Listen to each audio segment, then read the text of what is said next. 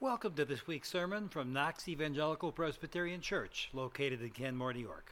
Our senior pastor is Justin Olivetti. To reach Knox Church, please email us at office at knox e p c dot com or call us at seven one six, eight seven three, two four two three. Now, let's listen. Please open your Bibles with me to Mark chapter eleven. I'm going to be reading the last of Mark eleven and into Mark twelve here. Please have a please stand up as we read God's word. So we'll be starting with uh, verse twenty-seven.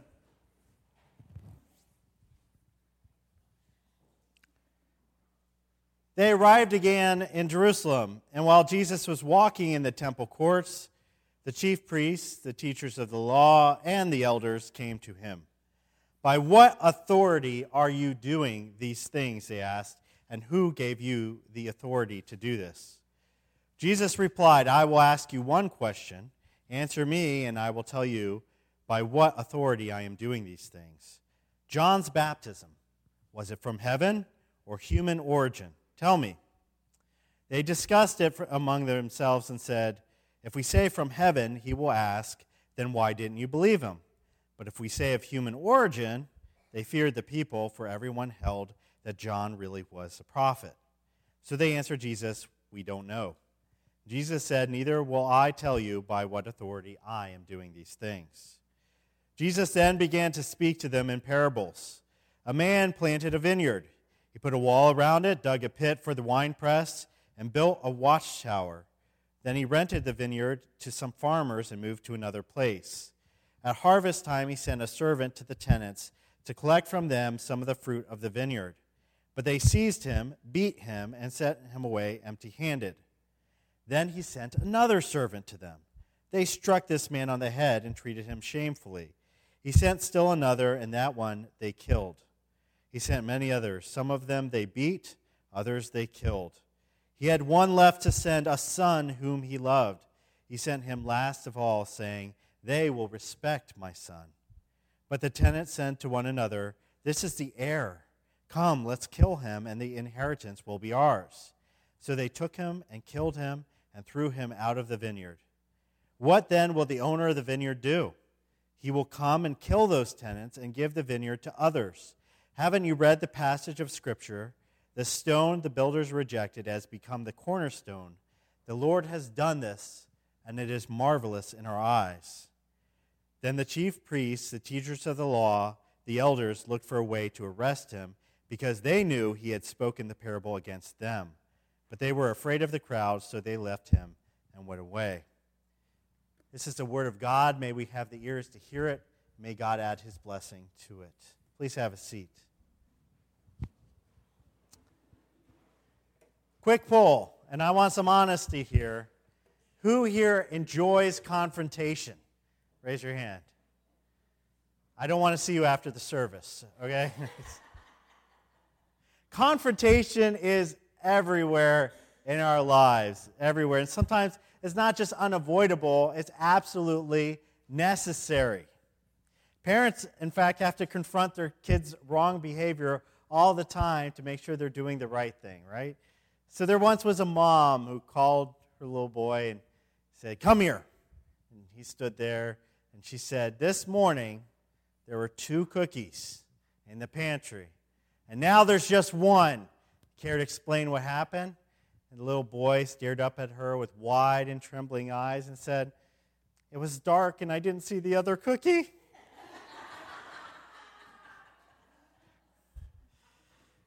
That confrontation didn't go as well as they planned.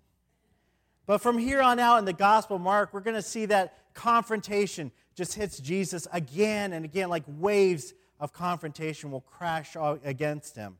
He's been battered by it since the start of his ministry, of course.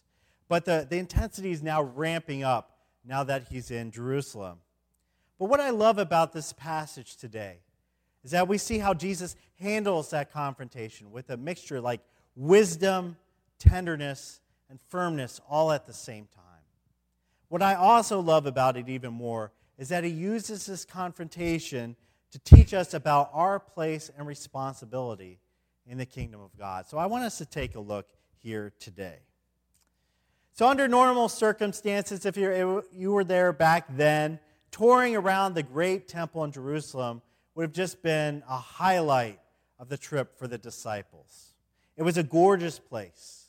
It had massive white columns, it had gleaming stone floors, elaborate, gorgeous artwork, the most rich and important people milling around. It's the kind of place you go and you just, you kind of gawk like an utter tourist. Then their group, Jesus' group there, makes its way over to Solomon's porch. And over here, this was a, a, a cloister on the east side of the temple, and it had the most amazing view. You looked out over between these columns, and you would see four hundred fifty feet down and across the Kidron Valley. And on a clear day, the, the view was just breathtaking. But unfortunately, on this day, there's no time for sightseeing. There's no time to be a, a tourist, because right away, Jesus is confronted by a mob made up of the Sanhedrin. Now, we always get these names confused, the Pharisees, the Sadducees, the Sanhedrin. Who are these different groups? The Sanhedrin are really important to know, especially in the last week of Jesus' life, because they are the Jewish uh, religious and political authority. There's seventy-one men made up of high priests and other very important men that basically were ruling over all of Israel, except, you know, the Romans were kind of above them, so they kind of ignored that the Romans were there, and they, they pretended like they were still in charge. So the, the, you couldn't go higher in the Jewish um, social circles than the Sanhedrin. They were it. And these seventy-one men crashed down all around Jesus and his party. And it must have been very surreal. It would be like if you went to a park and you're just walking along with some friends, and all of a sudden you were just swarmed by a hostile mix of the F B I, members of the U S Senate, uh, maybe some Catholic bishops, and Mike Tyson thrown in for good, t- you know, just all these just, just looking at you with this, these angry expressions. I mean, that imagine how intimidating that must have felt. Why were they there? Because, of course, Jesus had cleared out the Gentiles' court the day before, and the Sanhedrin were not pleased that Jesus had put an end to, to their very lucrative sales of the, the stock, of the money changing and all the animals. And now they, they've regrouped. They were a little paralyzed after Jesus did that. They didn't know how to respond, but they've had an evening to prepare. So they said, okay, this is our game plan. We're going to come down on him with a hammer. We're going to take him by surprise. And so they go out right up to Jesus. There's no pleasantries right here. They say, how dare you? What gives you the right to do these things? We see that yet again. Mark returns to this theme of authority. Right? Mark's been hammering on this theme of authority for the whole of his Gospels, and for the last dozen chapters, he's been carefully documenting the authority that Jesus has. He has authority in his teaching, authority in his miracles, authority in his leadership, authority in his ministry. And Jesus' resume has been built up, and he's been, Mark's also been pointing to the source of Jesus' authority. In Matthew twenty-eight, Jesus says, all authority has been given to me by the Father over all these things. So sure, Jesus could have been, you know, would they go up to Jesus and say, what gives you the right? And Jesus could have responded instantly, said, God the Father gives me the right. But he doesn't. The problem here is that the Sanhedrin had already rejected Jesus' authority. They don't really care to hear the answer to this question. They're really there just to scold him. They don't want an honest answer. Jesus' response is really interesting here. He says, I'll answer you if you answer me a question. Where did John the Baptist's authority come from? Where did his baptism come from? John the Baptist had authority given to him by God. He was a prophet of the Almighty. The people knew that. Jesus knew that. Everybody knew that. Yet the Sanhedrin had rejected John the Baptist out of hand. They, they could not, they would not accept him as a prophet. So they, they denied his authority. But they weren't going to stand up there in front of Jesus, in front of all the people surrounding Jesus, and say, well, he wasn't a prophet. He just made up his own authority. So they were trapped. And so instead they decided to lie. They said, well, We don't know. We don't know. Their concern, of course, the Sanhedrin, is upon their own power base, upon keeping their the control over the people. But Jesus' concern is, of course, always on the will of God. And that's what he tries at. If he can't get the minds of the Sanhedrin on the will of God, at least he can get the listeners who are all around him start thinking of the things of God. By who, whose authority did John the Baptist come? God's authority. By whose authority did I come? God's authority. It's a great reminder for us that we sometimes need to get over ourselves, don't we? When we submit to the authority of Christ, we need to let go and relinquish whatever power we think we have in this world, and that includes inside the church. We need to put on the new self that Christ offers us. We need to pray as Jesus prays. We need to care about the things that he deeply cares about. We need to, to serve him the way that he serves others. Until we really acknowledge Jesus' authority in the way that the Sanhedrin really weren't, then you're always going to be trying to pull away from what he wants done, from the way he wants you to live your life. You're always going to be trying to go, yeah, but, God, I want to do this instead. When we submit to the authority of Christ, there's no buts. There's no coconuts. We just say, yes, Lord, I will obey. So when it comes to, uh, we just had a hermeneutics course a couple of weeks ago, and when it came to that, we were talking about the parables. And I said there's some general rules of thumb when it comes to uh, interpreting the parables. It's always good to establish those ground rules. I said, well, generally when it comes to the parables, what? There's one main point to understand. Generally when it comes to the parables, they're not allegories. There's just one main point. It's not like words, it's all symbolic. Generally, parables are meant to be comprehended by believers while leaving unbelievers out in the dark. Generally. This parable breaks all those rules. So now I have to go back and say, there's, there's always that exception, right? Exception that goes, yeah, but this is that exception. When Jesus goes into the parable of the vineyard here, he, he tells a story he absolutely means for these unbelieving, unbowing, unrepentant Sanhedrin to comprehend and understand every last word he's saying. He wants them to get this story. And so he basically is just beating them over the head with it. Last week we talked about how what, what was a plant that we said was a national symbol of Israel. See who was listening last week. Fig tree. There you go. You get the gold star. Everybody else. All right. So the fig tree was often seen as the national symbol of Israel. But Israel, you know, you, sometimes a country can have more than one. And there was another plant that was often seen as a, a national symbol, and that was the grapevine. Grape, remember the land of milk and honey, and they came back, for the spies came back to Moses, and they reported what? They carried large grapevine and just all these grapes, and they said, look at what's in Israel. So the grapevine ever since then have been closely associated with Israel. And in fact, in the temple where Jesus and the Sanhedrin were at at that time, there was a large carving of a grapevine, and it was, it was just beautiful to behold. The leaves of the grapevine were covered in gold. And the, the grapes themselves were made out of precious jewels that r- rich families would donate to the temple. They say, yeah, here's a ruby. Add it to that grapevine. So it's just, imagine just going up and seeing a grapevine covered in gold and jewels. And so everybody understood, listening to this, understood that this parable was about Israel. As Jesus starts talking about a certain vineyard that was created with care and then handed off to some hired workers while the owner went elsewhere. They understood this. The way I, I like this, the way that Jesus describes the formation and the care of this field actually casts our mind, should cast our mind back to the prophet Isaiah. In chapter five, if you want to open your Bibles to Isaiah five, feel free to do so. But Isaiah five has this song called the Song of the Vineyard. And in that, that song, Isaiah sings about a vineyard that is planted with care on a fertile hillside with just the best of vines, and the, the watchtower is put over it.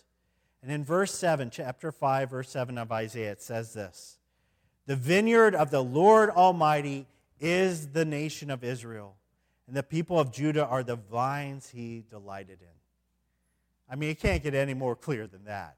Israel is the vineyard. Israel is the vineyard. It's very clear, crystal clear. So when Jesus is telling them this parable, they have this crystal clear comprehension that God is the owner and creator who established with care this vineyard of Israel. He wanted just the best for his people. And so he creates this wonderful place. And Jesus, in the, in the process of telling them this story, yanks the listener's attention back to the Old Testament just to walk them through how their story has unfolded over the last thousand or so years. The whole Old Testament is the story of this vineyard that has been planted with care. Now, on the onset, all is well. The, the listeners are reminded of how much God loved this vineyard, how much he provided for it, how he protected them, how he watched over them. These symbols of, of a wall around them, of a watchtower over them. It makes you feel nice and secure and safe. And so they're reminded of God's providence over the nation of Israel. And then as the story moves forward, God placed the care of this precious vineyard of Israel into his hired hands. In that case, his hired hands were the spiritual leaders of Israel. The clergy, the priests, and the rulers. They were tasked with taking this vineyard and raising them up to know God, leading them in worship of God, protecting them, caring for them, nurturing them spiritually. That was their job. Now, my kids and I have recently finished reading uh, the, the Jesus Storybook Bible. It's one of the best books that I've ever seen written for kids. It takes the whole of the Bible and it sums up God's redemptive arc in just a beautiful way. It just ties everything together and in a way that kids can understand. And one of the things I love the most is that what came across to them is that this isn't just a story that happened to other people a long, long time ago, but that this is their story. This is my story. This is our story. In fact, when we finished it, Jeremiah instantly asked, he said, "Dad, can I keep that?" I said, "Sure." And then I caught him opening it up to the beginning again and just power reading right through it. So he was so eager to read that wonderful, lovely story again that was all about him. He was excited about that. It's good to be reminded of what God has done for us, isn't it? Sometimes, especially when we're in the middle of hardship in our lives, we're in the middle of a really rough patch in our life, we are quick to accuse God of saying, "God, you're so far from me right now. You're not being there for me. I feel far away from you." But that only happens, I think, when we're really blind to the big picture, when we fail to see what he's done for us in the past up to this moment. One of the best spiritual exercises I think you could do is to start keeping a spiritual diary of the things God has done for you, both when you're reading Scripture and you're reminded, "Oh, yes, God did that for me in Scripture," or "God promised that for me in Scripture. I'm going to write that down." Or maybe just an experience you had in your life where you say, "God was definitely here for me today." Write those things down so that when you are going through those hard times, when you are discouraged, you open that book right back up and you read your own words. You get convicted by your own words, reminding you of how God has just been holding you close, protecting you, caring for you, providing for you. And you'll go, "You know what? He's still doing that right now." Uh, if you're bored t- this afternoon, you want something amusing to do, I found several websites that are all devoted to landlord horror stories. Apparently, there are, there are just forums after forums. I never knew this before this past week. These all these forums and websites devoted to, to just the worst stories ever of what tenants have done to landlord properties. And landlords get together and they just basically complain about who had the worst tenants, who had the worst. And I read this one, and I, I this guy swore, swore it was a true story. So this is not made up. He, this one landlord posted a story. He said he, he delivered an eviction notice to a family that just hadn't been paying for a long time. He said, "It's time for you guys to go." And so the tenants, after they had defaulted on their monthly payment, their, their response was really mature, he wrote. He said, "First of all, they broke off the door. Then they poured paraffin wax down all the drains. They shorted out the electrical system, and then they ripped up the carpet." He said, "That's not all. Then they stabbed holes into the drywall. They poured battery acid on all of the tile floors. Uh, they sold all the appliances, all of them, and they spray painted what was left of the walls. That's how they left the place. The landlord said, after that, I walked away from this business, and I never came back. You're whispering, that's awful, but the story here that Jesus tells is an even worse horror story than that, isn't it? Look at this parable, the tenants that God has given over to this care. The owner gave this vineyard over to the care of some hired hands. They start getting into their mind that this vineyard was their own to do with what they wanted, and they refuse even the most basic request from the owner of that vineyard to produce a fruit.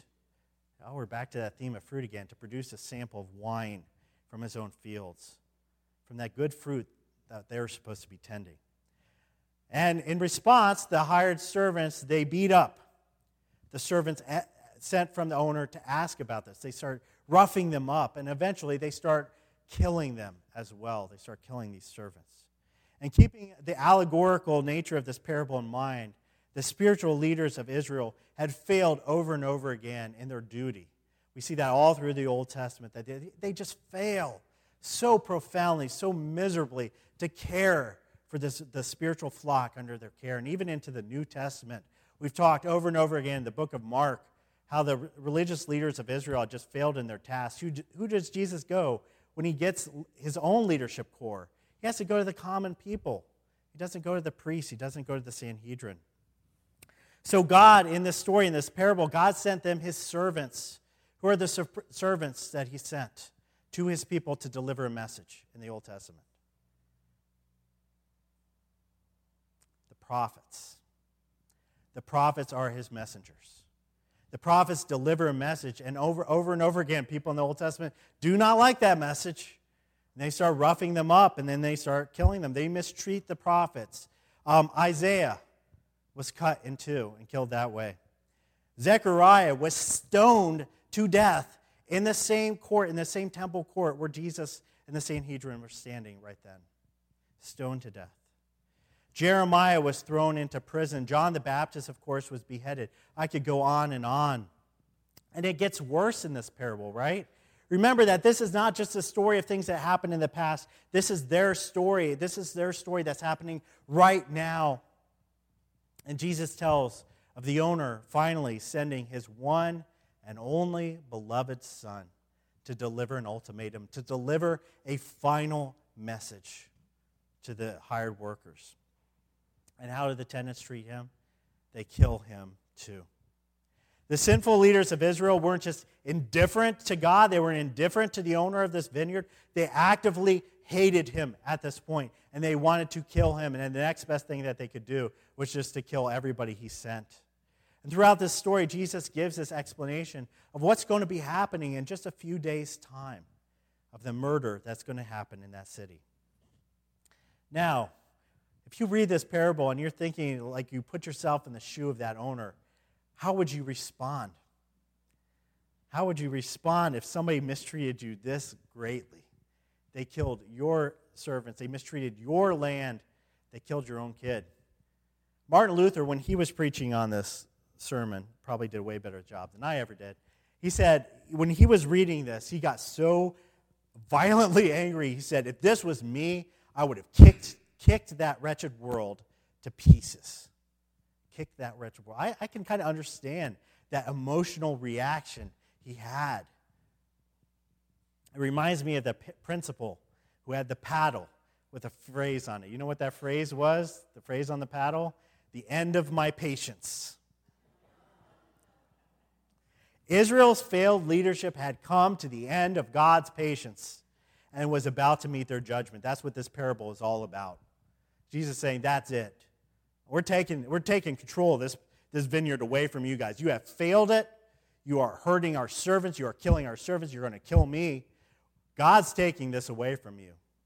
And he's going to put it in the hands of people other, other out on the outside. He was going to take it away from the Jewish leaders. And he was going to put that vineyard into the hands of mostly Gentile Christian leaders. Israel was a vineyard, and it would grow to become the church, and the leaders of the church would be mostly Gentile. That's what was going to happen. However, I, I don't want to end on a down note here. Jesus actually does end this parable on a triumphant note for everybody who's not a Sanhedrin. Everybody's not one of those uh, leaders. He says, well, you guys may have rejected me. You may reject my authority. The Father will establish the Son as the chief cornerstone of the church. I don't care what you guys think you can do to me. God's will will be done, and it will be a wonderful thing. In fact, Jesus says this, the Lord has done this. He's quoting Mark, uh, Psalm one eighteen. He says, the Lord has done this, and it is marvelous in our eyes. It is marvelous.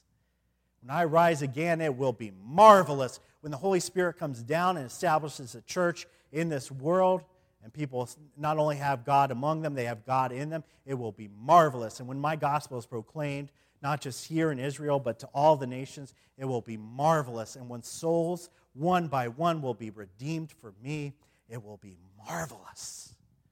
Marvelous. It's like, you guys can't rain on my parade. It's going to be a marvelous day. The end of this parable is dismay and death for God's enemies, but it is glory and hope for us. It is glory and hope. Jesus Christ is telling the crowd around the Sanhedrin that God loves them. He says, guys, don't worry. I know you've been mistreated. I know you've been neglected, but God still loves you. He still cares for you. He's been weeping over this situation. He's going to make it right. He's going to make it up to you. This is where the parable of the vineyard finally meets up with our story. Our story. The vineyard of God grew beyond Israel. It became the church, the church universal, not just Knox, but we're just one grape on that vine, aren't we? One grape among many, and we're, we're part of the church universal. And as that church, we have others tending to us, nurturing us, nurture, uh, ministering to our spiritual needs, but also we have the responsibility as a church, as all of us are ministers, to minister and tend to others.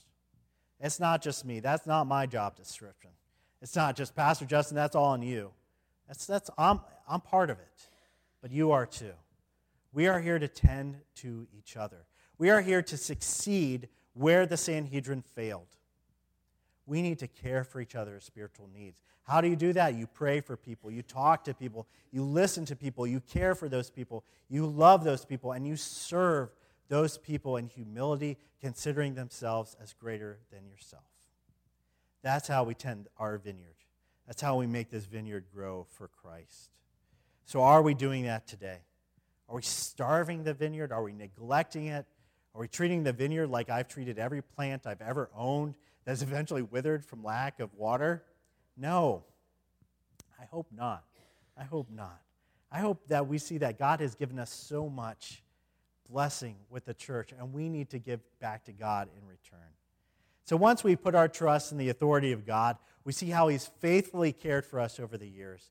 Can we finally be in a position to teach others about God's authority, and we can faithfully care for them in His name?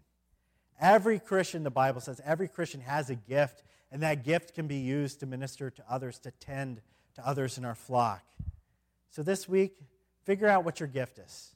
Figure out how you can use that. Tend to your church, because your church is going to be there to tend for you. Let's make this the best vineyard ever. All right, let's pray.